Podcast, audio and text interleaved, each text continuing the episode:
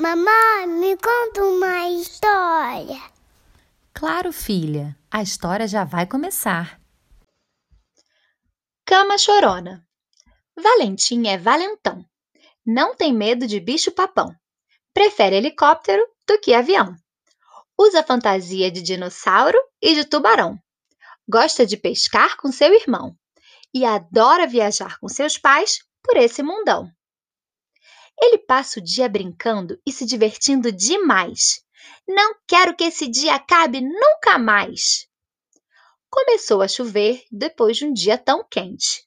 O céu escureceu e chegou a noite de repente. O tempo passa tão rápido que ele nem sente. Já está na hora de jantar e de escovar o dente. Toma banho e penteia os cabelos com seu pente. Depois de todo esse ritual, hora de dormir, como usual. Mas eis que aquela cama tão gostosa começou a parecer um pouco nebulosa. Ou seria escamosa? Não sei, mas parecia horrorosa. Papai e mamãe têm uma cama tão quentinha. Vou correr para lá e dormir com eles de conchinha. Ele já estava no meio do caminho quando, de repente, ouviu um chorinho. Valentim deu meia volta e percebeu a reviravolta. Sua cama estava chorando, com saudades do menino que tinha saído andando. A cama chora de saudades do pequeno Valentim. Ela quer abraçá-lo com suas cobertas, enfim. O travesseiro quer fazer carinho na sua cabeça, para fazer com que qualquer medo desapareça. Ele acendeu a luz e olhou bem de perto. Sua cama era linda e macia. Isso era certo.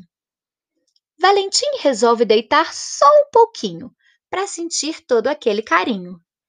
Parece que sua cama não tem mesmo nenhum espinho. Escamas e nebulosidade eram coisas da sua imaginação. A gente não precisa ter medo de chuva ou trovão.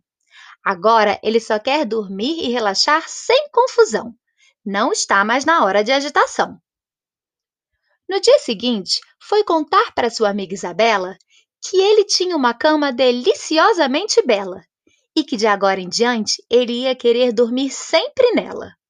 Porque quando a nossa cama é um lugar acolhedor, conseguimos sentir nela muito amor e mandamos embora qualquer medo ou temor.